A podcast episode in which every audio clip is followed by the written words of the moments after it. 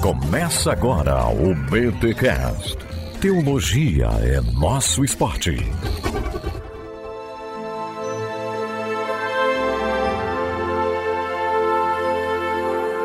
Muito bem, muito bem, muito bem. Começa mais um BT Cash de número 441. Eu sou Rodrigo Bibo e será que a ficção imita a vida ou a vida imita a ficção? Olá, eu sou Emílio Garófalo. Estamos aqui para uma conversa fictícia sobre a realidade. Ou melhor, seria uma conversa real sobre a ficção. Veremos. Caraca, mano, tem que fazer uma exegese dessa entrada aí. Muito bom. E aqui é Noemi Nicolette e ler ficção cristã vai edificar mais a sua vida do que uma maratona da sua série favorita. Olha aí, muito bom, meus amigos, minhas amigas. Estamos aqui para um papo super bacana com dois autores de ficção cristã que já têm seus livros lançados aqui no Brasil. A gente fala mais sobre isso depois, mas é um prazer receber aqui mais uma vez Emílio Garófalo. Seja bem-vindo, pastor. Obrigado, Bibo. É bom estar aqui contigo de novo. Da última vez a gente conversou sobre pregação, né? E hoje a gente vai falar sobre ficção. A arte da pregação diga-se de passagem. A arte da pregação. E hoje a arte da escrita. Vamos juntos. Muito bom. Muito bom. E estreando aqui no podcast, no BTcast, Noemi, seja bem-vinda, querida. Muito, muito obrigada. Fico muito feliz de estar aqui. Poxa, o prazer aqui é meu em receber vocês. Mas antes da gente ter esse papo bacana, vamos para os recados paroquiais.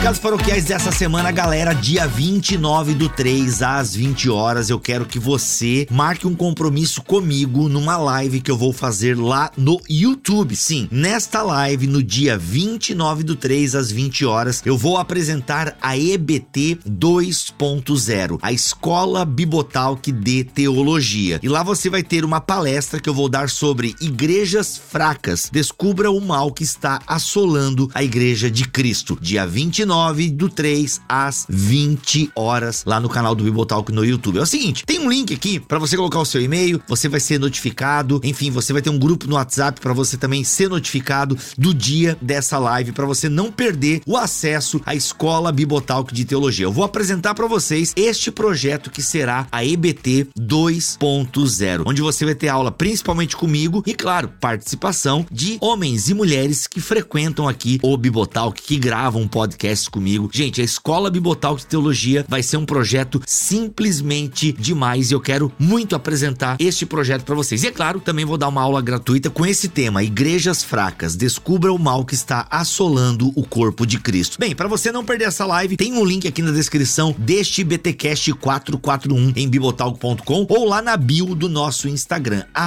Bibotalk, tá bom? Gente, é isso. E se você quiser garantir mesmo o seu lugar na live e, consequentemente, a sua vaga na escola, Escola Bibotalk de Teologia, tem a nossa lista de distribuição no Telegram. Lá você recebe tudo que a gente posta na lista de distribuição. Ainda bem que o Telegram não foi bloqueado, hein? Ô, pô, vocês são doidos, gente. Querer bloquear o Telegram? Não, é pior que tem jornalista questionando. Ai, por que, que vocês ficaram tão chateados com o Telegram? Mano, todo mundo que trabalha com marketing digital é, trabalha com o Telegram. O Telegram é muito melhor que o WhatsApp. Você consegue fazer um. Quer, quer saber um negócio legal do Telegram? Você pode ter uma conta no Telegram, participar de grupos e ninguém sabe o teu número. Para nós é muito importante que a galera não tenha o teu número de telefone. Eu não quero gente me ligando três horas da manhã. Ô, Bibo, o que, que significa pericorese? Não dá. Então, o Telegram, gente, é uma benção e quem trabalha com marketing digital, quem vende coisas, ou até mesmo quer instruir o povo, usa o Telegram. Bibo, mas também o pessoal usa pra porcaria. Fazer o que, gente? É a vida em comunidade, né? A vida em sociedade é isso. Tem gente que usa coisa boa para fazer coisa boa, tem gente que usa coisa boa para fazer coisa ruim. E aí não dá, né? Os bons não podem ser penalizados por causa dos maus. Beleza? Gente, tem a nossa lista de distribuição no Telegram. Então, ó, tem o link para você clicar e vai poder participar de uma lista de distribuição no WhatsApp, um grupo no WhatsApp, tem a lista de distribuição no Telegram, já assina o nosso canal no YouTube, porque no dia 29 às 20 horas eu vou estar tá lá com uma palestra bem legal e também apresentando a IBT 2.0 para vocês. Simbora que esse episódio tá show de bola com esse lançamento da Thomas Nelson. Rapaz, a Thomas Nelson Brasil, te falar, hein? Te falar, ela tem lançado, gente, coisas extraordinárias. E não para, mesmo com o preço do papel, não sei se você sabe disso, mas o mercado editorial editorial tá vivendo uma grande crise, um grande dilema, porque o preço do papel está um absurdo. Mas olha só, Thomas Nelson está bancando para que você não tenha livros com preços maiores do que a gente está acostumado. Então ela tá arcando com esse prejuízo para que você consiga comprar aí bons livros. E olha, gente, cada livraço. Dá uma entradinha no perfil da Thomas Nelson lá no Instagram para você ver, ou entra mesmo no site da Thomas Nelson, tem coisas maravilhosas. E esse papo aí com o Emílio e com a Noemi tá simplesmente fantástico. Simbora, vai, vamos lá.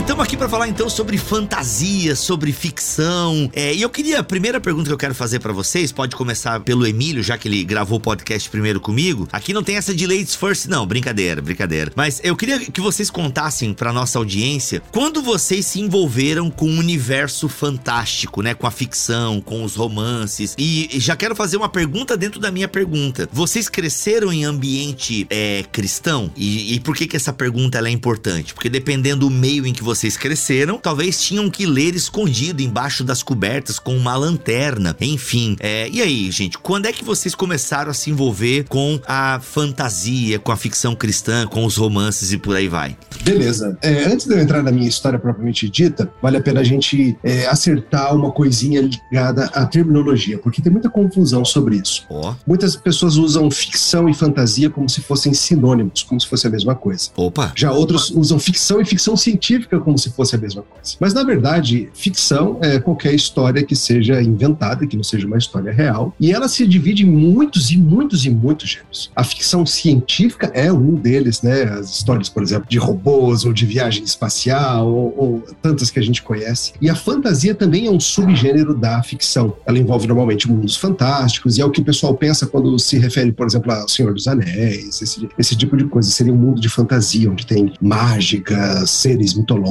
esse tipo de coisa. Mas a ficção pode ser algo totalmente cotidiano também. Uma história que você cria, por exemplo, sobre você chegar num aeroporto e brigar com o cara do Uber, entende? Que não quer te levar para sua, sua casa e fica pedindo para saber onde você tá indo. Então, isso pode ser uma história fictícia que você tá contando e, e assim por diante. Não tem que ser algo que envolva necessariamente coisas fantásticas. Então, ficção é, é um gênero muito grande e é muito interessante porque eu sempre digo que todo cristão que lê a Bíblia tem que ler ficção. Uhum. Porque o Senhor Jesus se valeu de histórias de ficção em alguns momentos para contar, uh, para fazer alguns pontos teológicos. Por exemplo, quando ele conta suas parábolas. Uhum.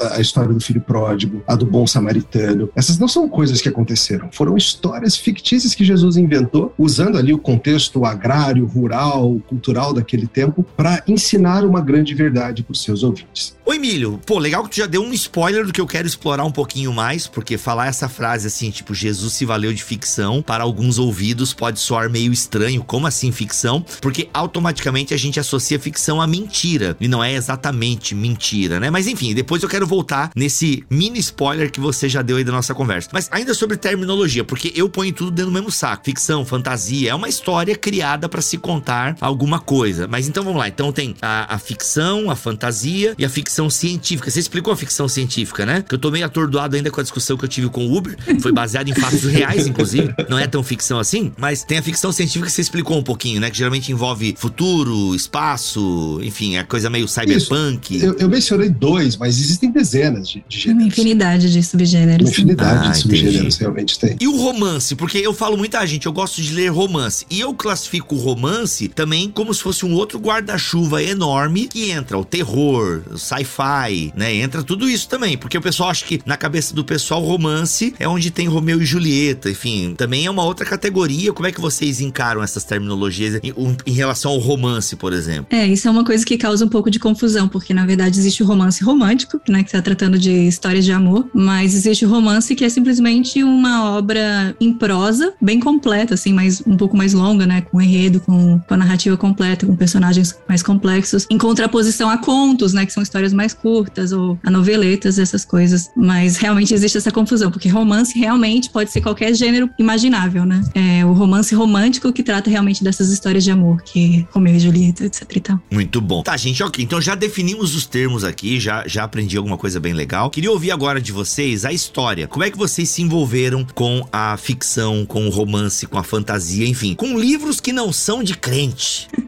na minha família, isso sempre foi muito tranquilo, inclusive na minha igreja também. Eu cresci no contexto presbiteriano e eu sei que não é, não é assim com todos os irmãos.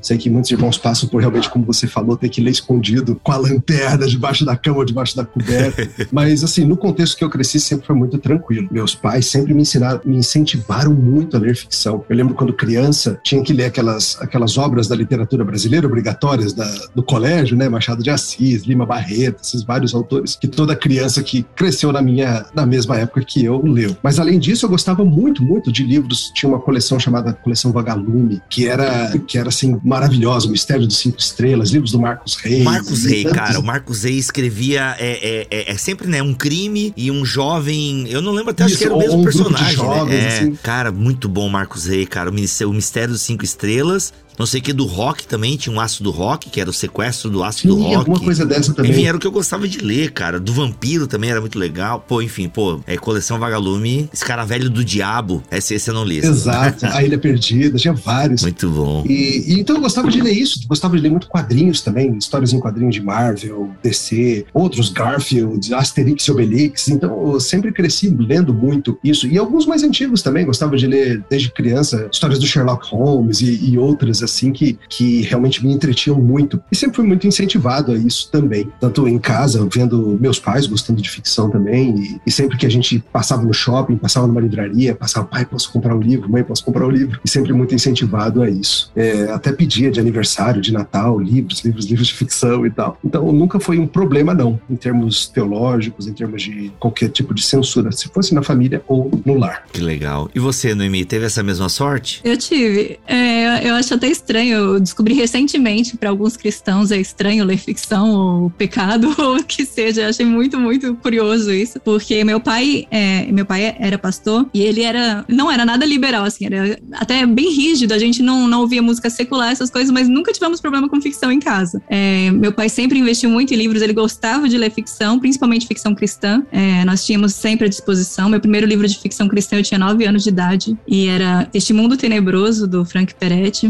Caraca, olha.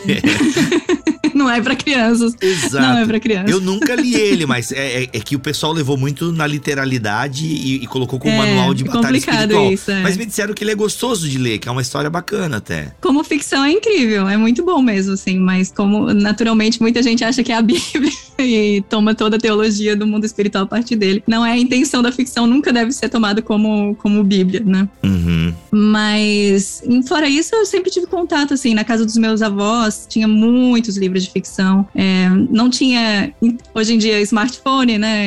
A internet, então a criança ali entediada ia ler os livros que tinha ali à disposição. E na escola eu tive a sorte também de não só lermos livros clássicos, mas também livros do Pedro Bandeira, é, livros de juventude, enfim, é, tinha biblioteca. Então isso sempre foi um grande interesse meu, algo que eu gostei muito. E a ficção, principalmente ficção cristã, teve um grande impacto na minha vida, né? Então eu acho muito curioso quem acha que é errado de alguma forma ler ficção. Agora, tu falou em ficção cristã, é que assim, eu sou crente novo em última análise. Né? Eu cheguei à fé em 99 e de fato é, eu cheguei no movimento, com 17 anos eu cheguei à fé e o movimento do qual eu fazia parte é, no início da minha fé era impensável você ler qualquer coisa que não fosse a Bíblia ou um livro cristão, enfim. Mas na minha época eu ouvia falar, é, eu não lembro, esse mundo tenebroso já existia, só que daí não era lido nem como ficção, era quase como um manual uh, de, de batalha espiritual junto com os livros da Rebecca Brown. Esse sim, uma baita Muito. ficção, brincadeiras à parte, mas as histórias que ela contava, poxa, era meio complicado de acreditar é. naquilo assim. Mas enfim, é, eu, eu, cara, não tive contato assim. Que, que ficção cristã? Tu, tu, tu, acho que a gente tem idade próxima, né, Noemi? Você tem o quê? Uns 30 e alguma coisa? E... Olha lá, hein? Eita, nós. Eu tenho 35. Ah, viu? Somos próximos. Eu tô com 39 e o Emílio tem quanto, Emílio? Entrega aí. 43. 43, olha aí. Então a gente meio que tá quase próximo, assim. O que, que tinha de ficção Sim. cristã que te impactou de alguma forma, assim? Eu sei que tinha de um romance, tinha um romance, sabe como é que era o nome? Serena, Selena? Série Selena.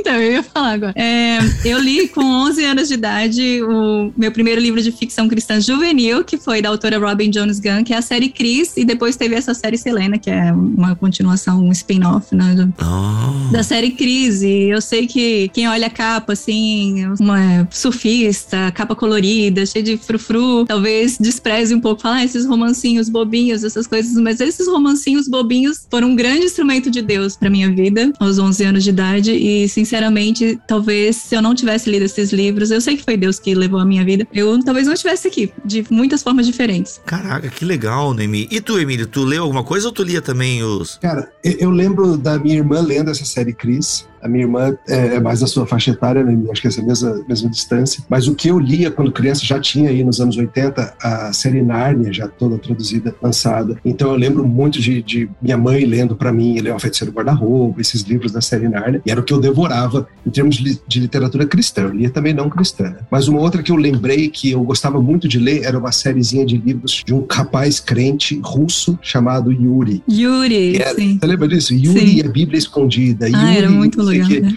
Então eram histórias que, se, que mostravam que era ser um cristão na, ali no mundo comunista, na União Soviética na época, né? Então eram, eram as aventuras desse menino que tinha um contrabando de Bíblia, ou que, ou que ele evangelizava o coleguinha de, de escola dele, como era, isso era difícil e tudo mais. Então era, era meio que o que é ser um cristão atrás da, da cortina de ferro. Era bem interessante, eu adorava esses livros. É muito legais mesmo, é verdade. Caraca, é pesado, né? E será que isso existe ainda, galera? Será que alguma editora requentou essas coisas aí? Porque é nostálgico, né? Boa pergunta. É Depois dá pra dar uma busca aí no Google.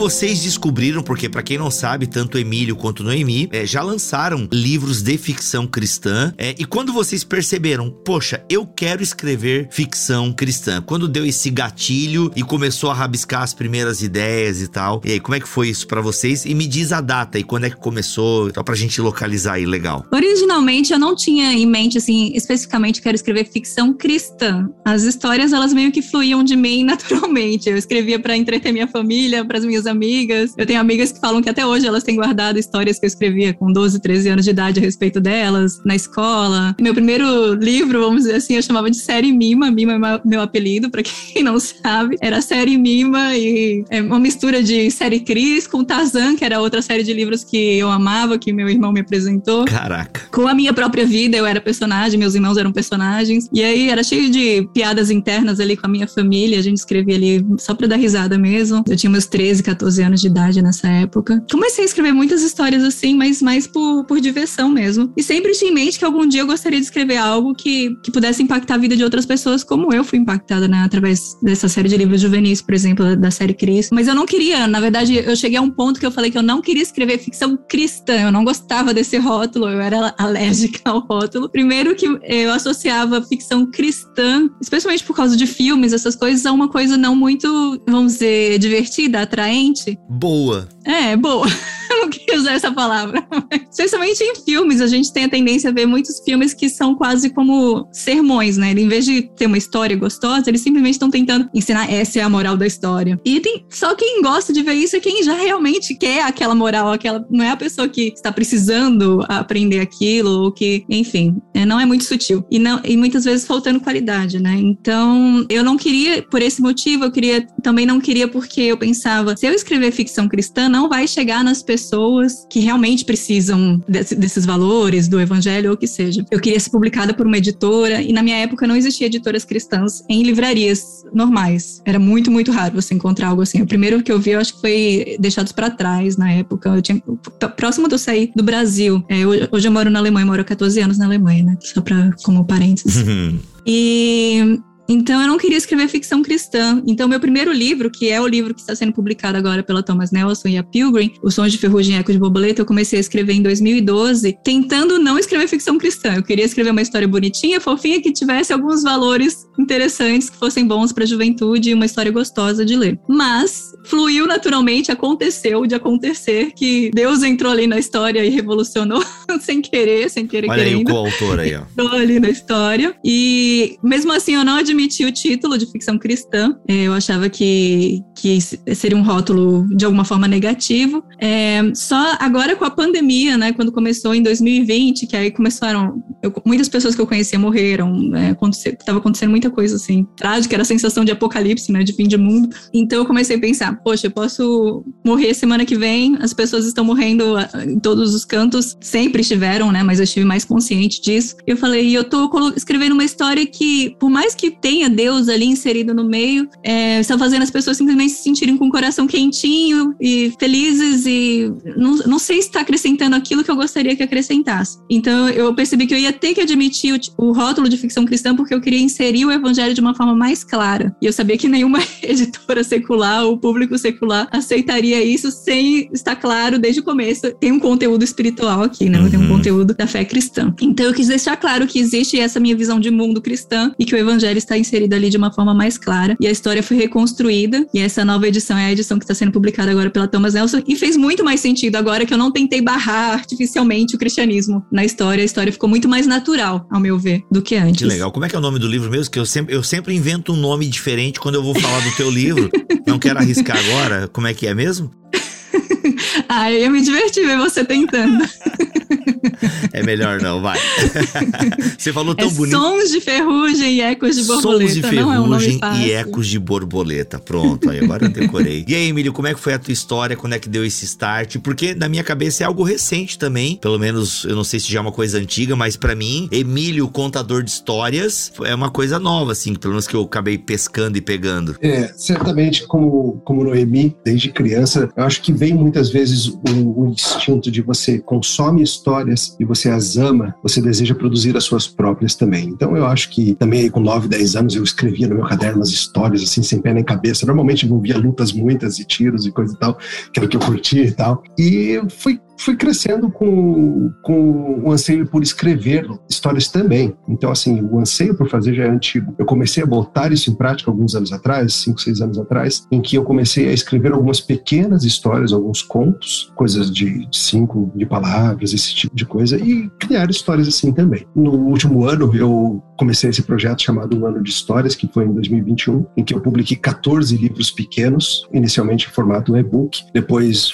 viraram também edição impressa com Thomas Nelson e audiolivro com a Pilgrim, mas foram 14 histórias também fazendo isso que a Noemi falou, tentando contar histórias, e, e não é que foi intencionalmente uma forma, não, eu quero fazer uma obra de ficção cristã. A ideia é, eu sou cristão, minha cosmovisão é cristã, então se eu for escrever uma história sobre uma família com seu bichinho de estimação, naturalmente a minha forma e o que eu vou criar, de alguma forma vai trazer a visão bíblica cristã sobre o que é lidar com bichinho de estimação. Se eu vou escrever uma outra história que, que atravessa a, a, a amizade de, de um rapaz italiano e um rapaz havaiano, que é uma das histórias que eu escrevi, através das décadas, desde ele se conhecendo crianças até crescendo adolescente, jovem, casando e a vida avançando, um deles conhecendo a Deus e outro mais reticente. Naturalmente, isso, isso vai fluir de mim com pontos de vistas bíblicos. Então, como o Noemi muito bem falou, a, às vezes o, o problema, por assim dizer, da ficção cristã é tentar ser explícita demais. Alguns pensam assim: ah, não, tem que ter algum momento em que um dos personagens abre a boca e explicitamente fala o evangelho. E tá, você pode acontecer isso, em um ou dois livros isso acontece, mas muitas vezes não é que eu vou trazer o evangelho assim explícito. Muitas vezes eu vou mostrar como que conhecer a Cristo vai fazer diferença no relacionamento amoroso, como que conhecer a Cristo vai influenciar alguém na hora da morte, como que ele pensa, como que o amor sacrificial do, biblicamente definido vai fazer diferença numa situação em que o pai precisa decidir se ele vai seguir um caminho que vai lhe trazer mais felicidade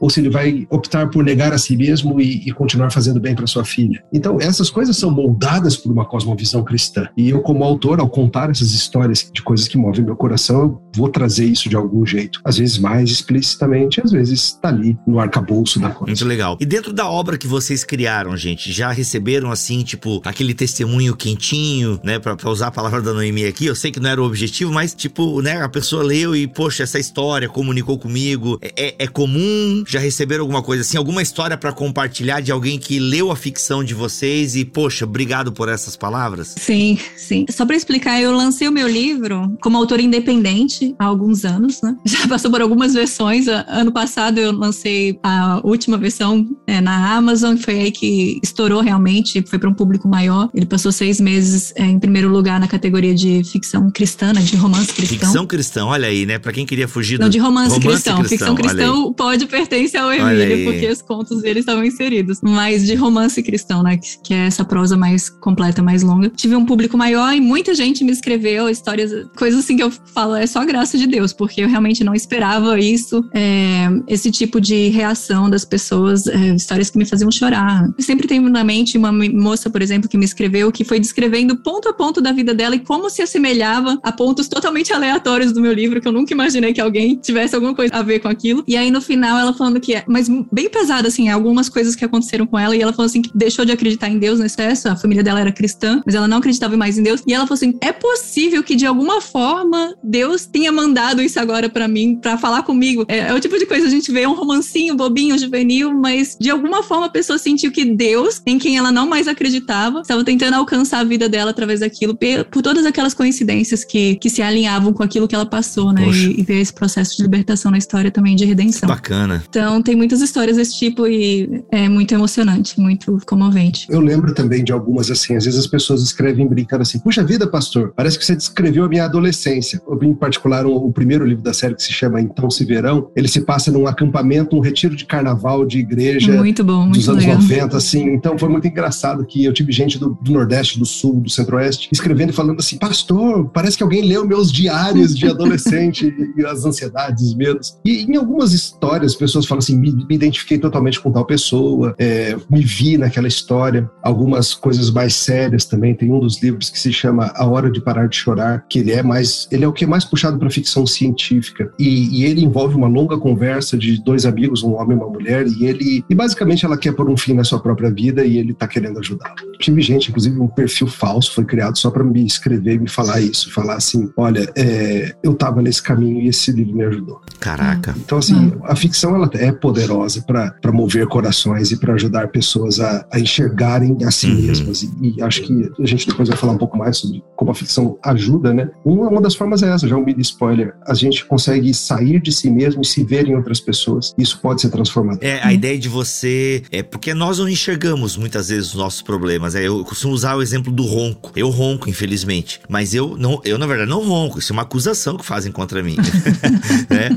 é, porque eu não percebo que eu tô roncando. E, mas alguém, não, cara. A minha esposa diz: Não, amor, tá aqui, ó. Eu filmei você roncando. E realmente é horrível, né? Então, assim, e, e tem problemas na nossa vida, na nossa alma, que é igual ronco. A gente não percebe. Só quando você tá lendo, caraca, parece que eu tô tendo uma identificação aqui com essa, com essa personagem, com essa situação, é porque você tá muitas vezes vendo o espelho da sua alma, né? Antes da gente partir hum. para isso, eu queria trazer uma, uma questão negativa. Já houve, assim, alguém que se apropriou de uma história de vocês de uma forma completamente tipo, meu, não quis isso. Isso acontece com o meu livro, né? Eu tenho um livro que é didático, por assim dizer, ele expõe um, um assunto cristão e é muito engraçado que eu vejo pessoas chegando a conclusões assim, cara, eu não pensei isso no meu livro, mas, cara, se te abençoou dessa maneira, meio esquisita, tudo bem. Mas não foi o que eu quis dizer, né? Não vamos discutir aqui. E com você já aconteceu alguma coisa semelhante, assim, tipo, a pessoa chegou. Como é que vocês lidam com essa ideia de artista e a obra, quando você entrega pro público, passa a ser um pouco dela também? Já tem alguma história assim? Como é que vocês lidam com isso? Tipo, ok, essa obra já não é mais minha porque tem muita gente lendo e interagindo com essa história. Pra mim, o que já aconteceu é de eu ler resenhas que eu achei melhores do que o meu livro. resenhas do meu livro que eu achei melhores do que o livro. Eu fiquei, nossa, é verdade, eu, pensei, eu nem pensei nisso. Muito interessante, é, muito, muito profundo legal. esse ponto. Exatamente.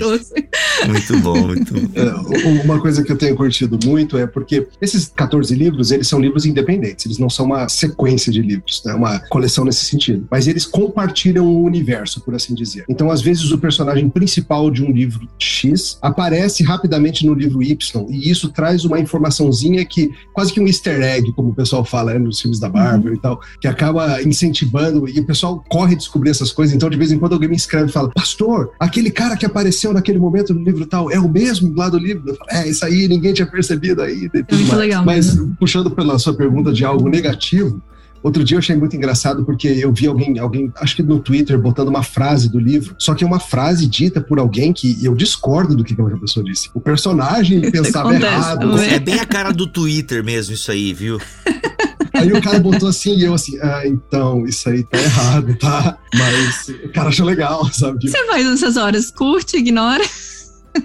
ah, às vezes eu tento dar uma, tentar dar uma consertada, então, fala, é, essa é a opinião dele, né? A gente tem que ver que nem sempre o personagem tá certo. As pessoas acham isso, que uhum. todas as opiniões de todos os personagens são minhas opiniões, não são necessariamente. Às vezes eu tenho um, um, um embate de ideias. É meio assim pessoal também usando as, teolo as teologias dos amigos de Jó, né? Meio por aí. É, creio que sim. É, curioso que eu vi até uma crítica em relação ao livro de uma amiga minha, falando assim: ah, não gostei desse livro. Uma cristã fazendo uma resenha a respeito, falando: não gostei desse livro porque os personagens brigaram a caminho de ir pra igreja. e eu fiquei do tipo. Querida, tu não sabe de nada, tipo, querida. seres humanos fazem esse tipo de coisa às vezes. Não, o livro não está dizendo que esse é o caminho a ser seguido, está falando que acontece. É o... Exato, porque acho que as pessoas pensam que qualquer obra de ficção tem que ser isso, né? Tem que ser um, um, mostrando como a gente deve viver e não necessariamente como a gente vive. E ficção muitas vezes é um retrato de como a gente é, e as pessoas se percebem nisso. Eu fico pensando sempre na, na história do profeta Natan, como ele contou uma história de ficção para Davi. E Davi, na verdade, ele não se reconheceu porque ele achou um absurdo ali aquele cara fazer aquilo, né? Roubar a ovelhinha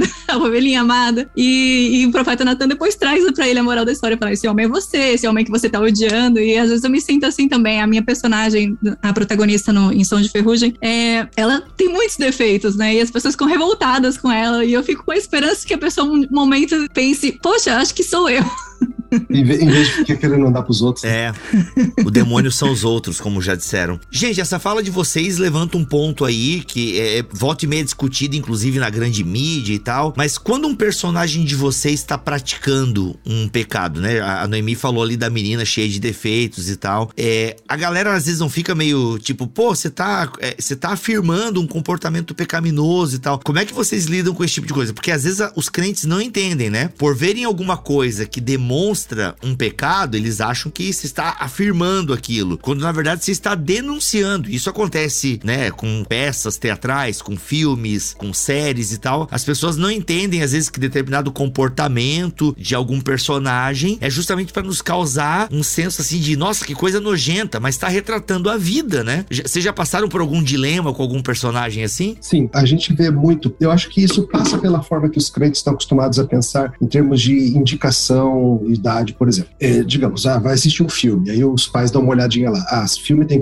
tem cenas de violência. Opa, violência. Só que violência pode ser demonstrada de inúmeras formas, certo? Você pode ter um filme que está glorificando a violência intencionalmente sendo explícito e uma violência que é, yeah, que legal, olha a cabeça explodindo, esse tipo de coisa. Ou você pode ter um filme de guerra em que o cineasta vai realisticamente retratar o que é uma guerra para que pessoas que talvez estejam romantizando o que é uma guerra possam ver o que é uma guerra e que não é um negócio bonitinho e simpático. Então, veja, às vezes a mesma violência pode ter objetivos muito diferentes. Na ficção literária não é diferente. Então, por exemplo, se eu boto personagens meus é, praticando algum tipo de pecado, sei lá, estão fazendo uso de drogas, por exemplo, eu posso estar tá contando essa história de uma maneira que eu esteja fazendo uma espécie de apologia às drogas, e muitas vezes acontece isso no mundo literário. Mas eu posso estar tá mostrando isso como falando, olha só, pessoas fazem isso e vejam o resultado negativo disso. Mas eu acho que às vezes o público confunde que, que a mera exposição o mero dizer que alguém fez algo errado é de alguma maneira uma defesa disso, sendo que muitas vezes vai ser como uma, uma crítica que vai te mostrar as consequências negativas e onde isso vai parar. Acho que o, o público tem que aprender a lidar com essas coisas. É óbvio que, que você pode fazer de maneiras mais ou menos explícitas, que a maneira que você traz isso vai, vai atrair ou não, mas é coisa fundamentalmente diferente. Especialmente quando a gente coloca o rótulo cristão num personagem, as pessoas esperam que ali você vai encontrar um modelo. Ali é Jesus Cristo Cristo, ele não pode mais cometer erros. E aí você gera personagens extremamente entediantes, porque um personagem ele precisa passar por uma jornada, assim como uma pessoa, né? Existe uma jornada, existe um, um período de aprendizado. Quem está lendo o livro, ele precisa ter esse senso crítico, aberto, mas com, com essa questão de você. Se você acha que o comportamento no livro está sendo absurdo, se você acha, nossa, isso que ele está fazendo é um absurdo, provavelmente o autor queria que você achasse isso um absurdo. Não quer dizer que ele está realmente glorificando aquilo, ele está querendo que você ache isso, que você fique chocado com isso. Então, a, é, a questão, numa versão antiga do meu livro, existia um momento em que as pessoas costumavam falar: Nossa, isso aqui é um absurdo, e ficavam revoltados comigo, porque o meu personagem fazia uma coisa absurda, quando eu queria que as pessoas achassem aquilo um absurdo. Mas, então, eu resolvi retirar dessa versão porque eram pessoas demais, e eu falei: Então, é, o livro não se trata disso, também não é tão importante. É, talvez não esteja realmente claro, às vezes o erro é do próprio autor mesmo, que é, enfim, existem umas nuances aí, a gente não pode colocar também a culpa totalmente no leitor, às vezes o, o autor também falhou um pouquinho ali. Então a gente tem que estar tá aberto para isso, para os personagens terem defeitos, algumas coisas ali não serem tão tão redondinhas, tão claras, não, não vai aparecer um anjo do céu e falar essa é a moral da história. Você ali com seu senso crítico, com, com a sua visão de mundo, você vai poder utilizar aquela história talvez para aplicações na sua vida, para expor certos pecados, certos erros, mas não necessariamente vai estar explícito.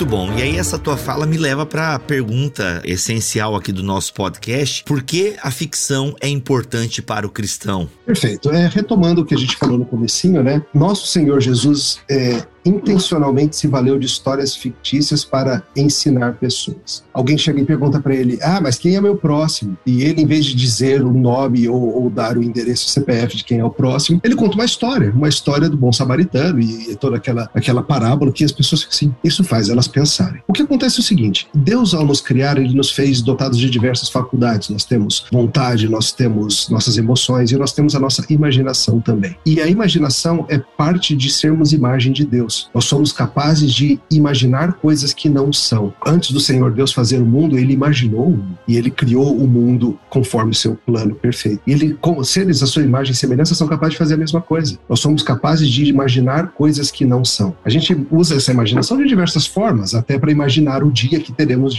eh, diante de nós. Como que vai ser hoje? Eu vou pegar o ônibus, vou pegar o Uber, eu vou chegar em tal coisa. Ah, eu tenho que ir no banco. A gente está imaginando. E somos dotados disso. Nós aprendemos assim também. Nós somos seres que aprendem de diversas formas, não somente com argumentos racionais. E o Senhor Jesus, nosso Criador, Deus Filho, sabendo disso, nos fez aprender dessa forma. E ao fazermos a mesma coisa, nós não estamos criando um caminho alternativo. Nós estamos ajudando pessoas a crescerem, a enxergarem melhor o mundo, a enxergarem melhor os outros por meio das histórias de ficção. Então, são muitos e muitos os benefícios de você se expor a histórias fictícias. Um deles, a gente pode começar por ele, é expandir a sua forma de de enxergar a realidade. Você é o seu centro interpretativo do mundo. Você tem uma classe social, um grupo étnico, uma história de vida sua, só sua. Mas ao ler ficção, você é exposto a como outras pessoas muito diferentes de você, de gênero diferente, de classe social diferente, de formação teológica diferente, de, enfim, muito diferente de você enxergam o mundo. E isso é muito bom para você crescer. Você tem uma visão muito pequenininha da realidade. É importante que você enxergue a vida de outros ângulos para que você possa, inclusive, amar melhor melhor as pessoas e se comunicar melhor com elas. Então eu começo por aí, jogo a bola para cima aí, Noemi, fica à vontade, corre com isso. Pastor Emílio, o senhor escreveu uma tese a respeito disso e agora. Joga para nós assim, né, Noemi? Caramba!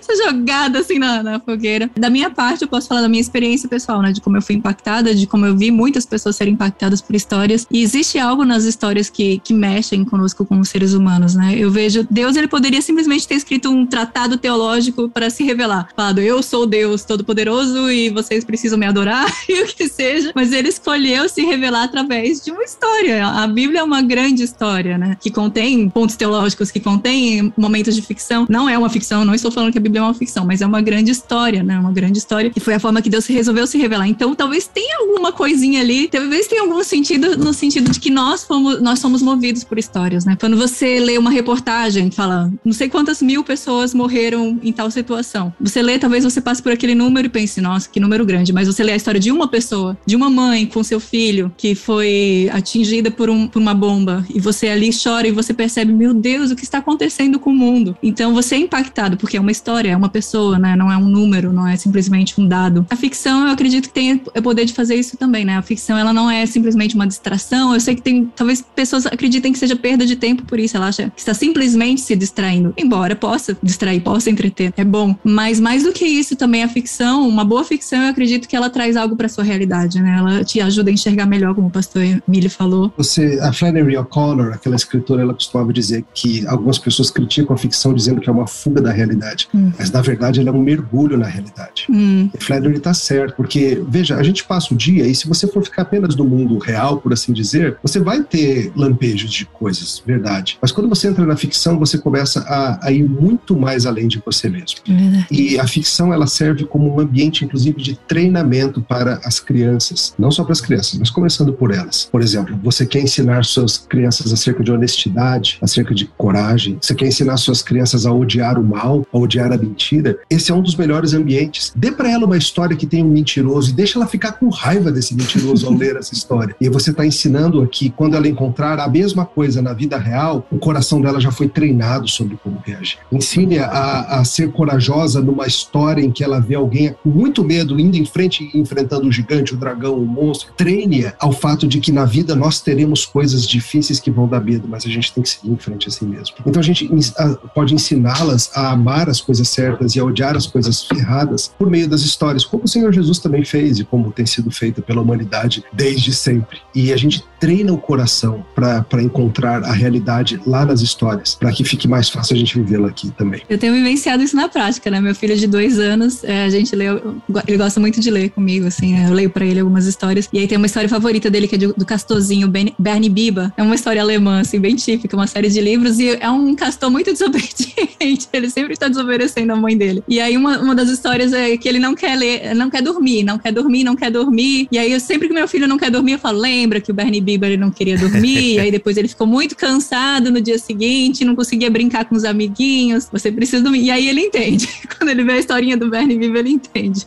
Cara, é fantástico. eu vejo isso com a Milena também, né? A gente, eu lembro que teve uma época que a gente recebia umas caixas com histórias infantis e até hoje ela lembra do Tatu Balu, se eu não me engano, que mente. Aí tem a zebra que teve seu pijama roubado. Agora eu não lembro também, também a zebra que mentia e não sei o que. Ela lembra, né? Ela lembra. E a minha filha já assiste, né? Os desenhos da Pixar também, que são grandes uhum. é, fantasias, enfim. E ela aprende, vai pegando as morais e tal. E isso é incrível, esse poder de absorção. Eu confesso que às vezes eu perdi um pouco isso, sim, contando até um, um testemunho ruim. É, como eu, eu, entrei muito no universo da teologia, eu acabei usando muita ficção pra, cara, agora eu quero só, só ler. Então, eu por muito tempo eu li muita ficção assim, cara, não, é só história, só aqui, meu, eu tô lendo só essa. Eu gosto de ler terror, desculpa, foi mal, gente.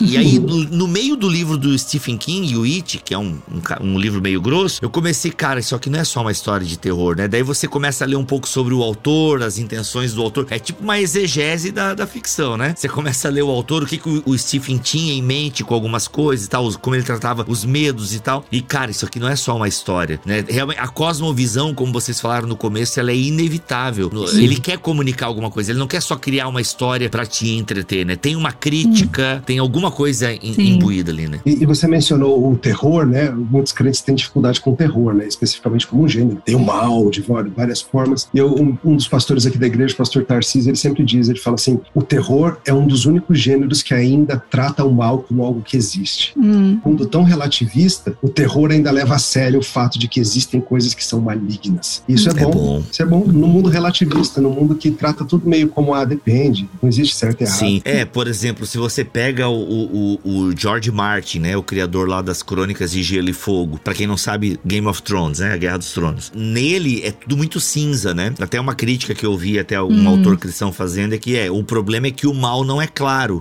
uh, na, na, no mundo, né, do, do Martin, do Martin. né? Diferente de Lewis e, e, Tolkien, onde fica muito evidente o mal e o mal precisa ser vencido, que de alguma forma coaduna melhor com a nossa cosmovisão, né? Agora, é, Emílio, para você que tem um ministério pastoral, que já lida com tantas situações e, e tem que estudar tanto e tal, qual foi o benefício para você, enquanto no ofício pastoral, consumir a, a fantasia, enfim, os romances de forma geral? E o que, que você tem lido, se é que você pode falar aí para nós? Claro. É, veja, eu creio que começa por isso de empatia. Veja, eu sou um homem de 43 anos com uma história muito minha. É, é muito bom ver uh, o que é lidar com coisas difíceis, tentações, problemas, luto, etc., do ponto de vista de um idoso. E às vezes é um, um livro de ficção que vai me ajudar a ver isso e eu vou entender melhor o que, que os idosos da minha igreja passam, ou as crianças, ou as mulheres, ou os solteiros, ou os grupos diversos que vêm a mim. Então, no pastoreio, isso é muito forte. Às vezes eu vou notar coisa e falo, cara, agora eu entendo por que que, que tal pessoa está passando por isso. Também, até para lidar com os descrentes, porque veja, de repente eu estou num contexto, num mundo secular, pós-moderno em que a gente vive, e ler bons romances escritos por gente que pensa assim vai me ajudar a evangelizar gente que é assim. Porque eu vou começar a ver como eles pensam, ver como eles agem, ver como que eles falam. E às vezes é uma forma muito mais simples e até mais prazerosa de eu entrar no pensamento pós-moderno por meio das obras de ficção de David uhum. Foster Wallace e de tantos autores, do que lendo os tomos gigantescos dos pensadores pós-modernos, eu posso absorver isso de outra forma. Agora tem um benefício que é a capacidade de usar melhor a linguagem. Pastores são gente que trabalham com a língua, com a linguagem. Nós construímos sermões, nós construímos artigos, nós construímos esse tipo de coisa. E muitas vezes pastores falham em ter uma qualidade literária nas suas próprias comunicações. Capacidade de construir um sermão com começo, meio e fim, com pontos de tensão e de fuga, de lançar sementes numa introdução que serão colhidas numa conclusão, de organizar as coisas de forma que façam sentido num discurso. O sermão é uma peça retórica e ler boa ficção nos ajuda, inclusive como construtores de sermão, para a gente ser mais claro, para a gente ser, se tornar melhores editores. Noemi sabe, certamente uma das coisas mais dolorosas do escritor é ser um editor do seu próprio material. Às vezes tem um parágrafo que a gente gostou tanto, mas não está acrescentando nada. Às vezes tem uma frase que ficou bonita, mas ah, não cabe muito bem. E, e nós, como pregadores, temos que ser assim também, bons editores de nós mesmos. Então, o ler boa escrita ajuda a gente a escrever melhor, a pregar melhor, a falar melhor. Às vezes as pessoas me perguntam assim: ah, pastor, como que eu posso melhorar na, meu, na minha oratória? E eu falo ler ficção, as pessoas não acreditam muito, não. Elas querem ler um manual de oratória. Mas eu falo, leia quem já escreve bem e vai, e vai melhorar. Por falar em ler quem escreve bem, você narra muito bem. Hoje estava voltando do aeroporto, encontrei Marquito Lopes no aeroporto e a gente falei, ah, cara, eu tenho que chegar porque eu vou gravar com o Emílio. Eu falei, cara, o Emílio não precisava nem pregar, porque só quando o Emílio lê a Bíblia, parece que a gente já entende. Ele dá é ênfase certa, ele só a leitura bíblica do Emílio já, já é muito boa. Que inclusive é narrador também das suas histórias no The Pilgrim, você que narra lá os seus 14 contos, é isso? Isso mesmo. O Marquito é muito gentil, muito amado. Mas é muito não, realmente eu ouvi boa parte dos teus contos e inclusive estou ouvindo outro, tá excelente, muito bom mesmo. Noemi, os sons de ferrugem e asas de borboleta da não, é, é esse livro seu aí. Os sons de ferrugem e eco. Sons de borboleta, asas de ferrugem. É, é por aí. Eu podia fazer a continuação mudando exato, o nome. Exato, exato. No, no The Pilgrim, você que narra o seu também ou ainda não tem o audiobook? Você que narra? Até agora foram lançados os primeiros quatro capítulos, eles vão lançar semanalmente. Que legal. Porque por motivos de Covid, entre outras coisas, eu não consegui terminar a tempo. Então eles resolveram lançar de forma como episódio. Aliás, você assim. tá numa pressão aí, né, Noemi? Porque, tipo, você tá grávida, Covid, a guerra não está tão longe de você, a que está acontecendo não. atualmente agora. Ups, não era pra estar rindo disso, mas é rindo de nervoso. Rindo de nervoso, não, porque você comentou, eu, eu trouxe isso aqui à baila, porque você, eu, nossa, trazer a baila, entreguei a minha idade bem, sem precisar dizer a idade. É, você comentou isso no seu Instagram, né? Que realmente a coisa tá perto, você fica olhando pra sua casa e tal. Eu tenho certeza que isso vai hum. passar e você vai usar isso aí na Amém. continuação do Ecos de Ferrugem, Sons de Borboleta. Acertei, não? Não. Caraca, não é Ecos de Ferrugem, Sons de Sons de Ferrugem, Ecos de Borboleta. Quando você lê o livro, vai fazer sentido o título eu não, pra você, eu, eu, imagino, eu imagino eu tenho certeza que, vai, que você não eu vai imagino, mais. Eu imagino, eu sei que tem até música, já comporam até músicas e tal aí. Com... Ah, hoje, no dia da gravação, né, foi lançado o EP com as cinco músicas originais do livro. Caraca! Que é a personagem. Velho, como é que procura isso no Spotify? Ecos de Borboleta é o nome do, do EP. Muito. Ou por, por Noemi Nicolette, se procurar pelo meu nome, você também vai encontrar ali.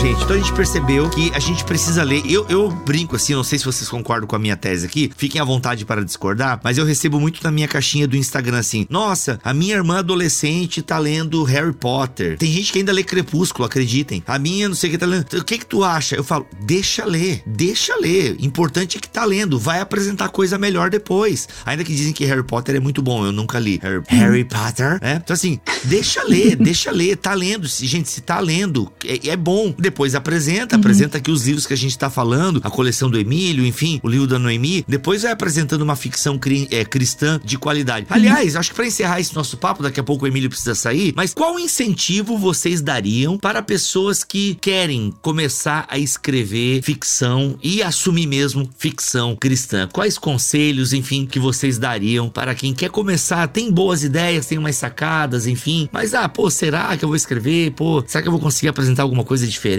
Quais conselhos, Noemi, você daria para quem tá pensando é, em escrever ficção cristã? Primeiro, ler muito é o conselho que eu acho que todo escritor vai falar, leia muito, porque as histórias vão começar a fluir um pouquinho de uma forma um pouco mais fácil. Você vai ter um senso, um instinto para estrutura de história, né? Aquilo que faz uma boa história. É bom estudar estrutura de ficção, essas coisas. Embora eu acho que bem no começo, para quem tá realmente, realmente começando, é bom simplesmente começar a escrever. Não se importar muito com isso, porque a, a teoria às vezes gera bloqueios, a pessoa, não, eu tenho que encaixar em um certo molde. Enfim, você tem uma história, conta essa história. Eu sempre lembro do, do que eu ouvi do C.S. Lewis, que ele resolveu escrever Narnia, porque ele tinha uma imagem na cabeça de um fauno com guarda-chuva. Ele não tinha toda, toda essa história épica por trás, desse, essa questão de apresentar o evangelho de uma forma diferente. Ele simplesmente tinha um fauno com guarda-chuva e ele queria escrever uma história a respeito disso. Eu achei isso muito curioso. Você tem alguma imagem, você tem uma coisa que você quer de alguma forma expressar? Se você tem esse repertório, você tem isso no coração, tenta. Vai. Depois que você vai dando os seus tropeções, aí você vai tentando descobrir o que está acontecendo de errado, por que, que você está dando esses tropeções, no que, que sua história pode melhorar. Depois você vai descobrir seu objetivo. Vai ser realmente para publicar numa editora, vai ser para simplesmente para abençoar ou distrair ou entreter a vida de pessoas ao seu redor. Enfim, eu acho que todo mundo tem histórias para contar e vale a pena. Concordo plenamente, eu acho que é, é, por aí mesmo. Você começa com um desejo de contar histórias que normalmente vem de consumir tantas histórias e você fala, cara, quero fazer isso também. E elas podem ter começos diferentes, como bem lembrado o caso do Lewis. Às vezes uma história começa com um fim em mente. Às vezes eu uhum. penso assim, cara, eu tenho uma cena que eu quero escrever e aí eu preciso escrever como a gente chega até lá. Às vezes começa com uma premissa. E se tal coisa? Uhum. Por exemplo, o Sobrenato Xisto, que é uma história que se tornou bem amada aí, que é uma história de uns, de uns títulos com poderes mágicos. É, começou com isso, assim, e se tal coisa acontecesse? A história, a minha, que se chama A Hora de Parar de Chorar, que eu já mencionei, foi um dia ouvindo aquela música do Gilberto Gil, aquela que fala: há de surgir uma estrela no céu cada vez que você sorrir, há de apagar uma estrela no céu cada vez que você chorar. Eu não vou cantar, que eu não vou cometer essa loucura, mas a música diz isso. Aí eu fiquei pensando assim, gente, que legal. Imagina se existisse isso, uma pessoa que toda vez que ela sorria aparece uma estrela, toda vez que ela chora apaga uma hum. estrela. Eu falei, vou escrever essa história. Sei, não sei onde vai parar. Comecei essa história. Então, às vezes começa assim, uma frase, um final, um começo, mas coloca, vai escrevendo, abre um arquivo, começa a fazer. Você vai errar muito mesmo, vai ficar sem pé na cabeça, vai ficar repetitivo, vai ficar ruim, vai ficar péssimo, vai ficar boa de vez em quando. Opa, essa ficou boa, essa aqui eu vou mostrar para alguém de confiança. Esse alguém de confiança que vai te dar um feedback sincero, vai falar: olha só, legal, não fez muito sentido isso aqui não, mas isso aqui ficou bom. E, e vai te ajudar. E como o Noemi falou muito bem, chega um momento de você pegar um pouquinho mais de teoria mesmo, de teoria de escrita, de, de como funciona a ficção. Tem vários livros bons em português para isso. Tem muita coisa boa já. O Stephen King, até uma amiga minha estava lendo um do Stephen King. Sim, aquele do King. Sim. Aquele do King é muito legal. Ele é um pouco autobiografia de escritor e, e também tem várias coisas sobre diálogo, sobre parágrafos, sobre enredo, que seria muito bom. É, o King tem problema com o final, né? O fina, os finais dele são meio caídos às vezes. Como é que vocês lidam com a tensão do final? Como é que é abandonar os personagens? e Porque o final é. Escrever final deve ser triste, né? É, às vezes é, às vezes é triste, às vezes é um alívio. é, você, tá assim, você, você tá assim, cara, eu não aguento mais esses dois, sabe? Esse casal, eles ficam nesse lenga-lenga, vamos resolver esse negócio. Às vezes é, um, é, é, botar um fim na história. Mas às vezes é sofrido mesmo, às vezes você fica com a sensação de será que eu disse o que precisava? E, e às vezes tem esse feedback, né? Às vezes as pessoas escrevem assim, não acredito que você deixou aquela coisa, aquele detalhe assim, solto, sem amarrar. É, deixa aí, se vira aí com o seu coração. Olha aí, olha aí. Eu claramente tenho dificuldades para me desapegar, porque já que eu quero escrever uma sequência, ou mais sequências, né? então eu não quero abandonar meus personagens. Sempre gostei gostoso essa sensação de missão cumprida, né? Finalmente chegamos ao ponto em que podemos dizer the end. Uhum. Acabou. Que legal. Poxa, e alguém de vocês vai escrever um terror, assim? Porque agora, eu, Emílio, eu queria ler um terror, assim, cristão. Terror cristão. Terror cristão. Cara, eu comecei um, um, um dos livros do, do, ano de histórias, era pra ter sido uma história mais puxando pro terror, mas eu comecei a premissa, mas ainda não, não consegui amarrar. Ficou pra, quem sabe, um. Olha aí, mais um ano de histórias, olha aí, um segundo ano de histórias. Já, já quero um terrorzinho aí. Já pensou? Aí, já quero um terror. Muito bom. Um terrorzinho, faltou uma de detetive também, que não tem. eu quero fazer uma de eu detetive. gosto, eu gosto. É um, gênero, é. é. um dos gêneros da ficção, né? Muito clássico, né? Os, é, o pessoal fala do thriller Só... também, eu gosto do thriller. É um gênero também, né? Essa ideia de. É, o thriller é, existe. Este mundo tenebroso, de certa forma, é, né? Assim, um pouco é, esse. Sim, esse mundo mais terror. Uhum, assim. Legal, muito bom. Já que a gente estava falando de recomendação, né, para escritores novos, hoje em dia, mais do que livros de teoria de ficção, que são importantes, né, como a gente falou, mas mais do que isso, eu recomendaria hoje em dia dois livros para todo cristão que quer escrever, ou todo escritor cristão, que é o Chamados para Criar, que tem na, na Pilgrim, né, que fala um pouco sobre essa questão do porquê criamos, como criamos, o que criamos, enfim. Eu acho, eu acho muito, muito bom. Inclusive, a história do C.S. Lewis eu tirei de lá.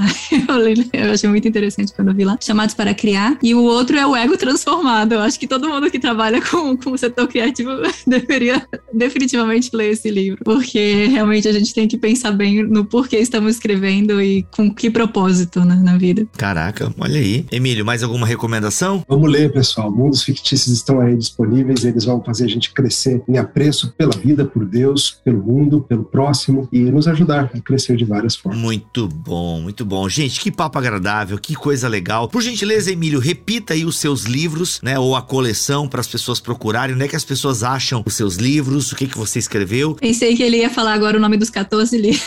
Pois é. Eu ia, agora não vou mais. Que não, pode falar, por gentileza, por gentileza. Brincadeira, tô, tô zoando. É, é, a coleção Um Ano de Histórias. São 14 livros. Você pode comprar o box com eles impressos numa edição super luxuosa, super bonitinha, com ilustrações inéditas. Você encontra na, no site da Pilgrim, na Thomas Nelson, na Amazon, em qualquer site que venda livros, você vai achar. Você tem a opção de ouvir a minha própria narração lá na Pilgrim, ou você também tem na Amazon, você encontra a versão e-book, se você preferir também. Se quem tem Kindle Unlimited pode ler por lá, também tem várias, várias formas. Muito bom. E Noemi? E Sons de Ferrugem Eco de Borboleta está disponível através da Pilgrim, né, do app da Pilgrim, como e-book, como audiobook, também narrado por mim. É, inclusive, vou cantar canções nesse Olha aí!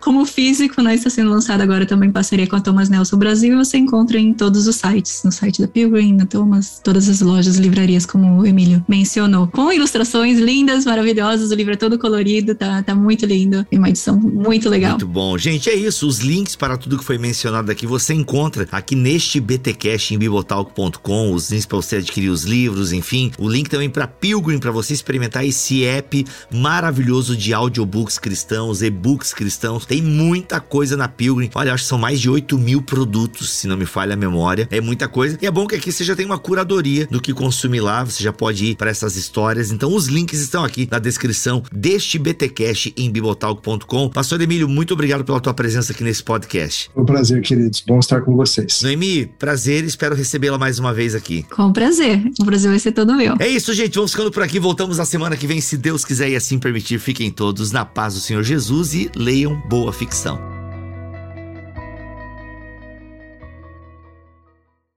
Este podcast foi editado por Bibotalk Produções.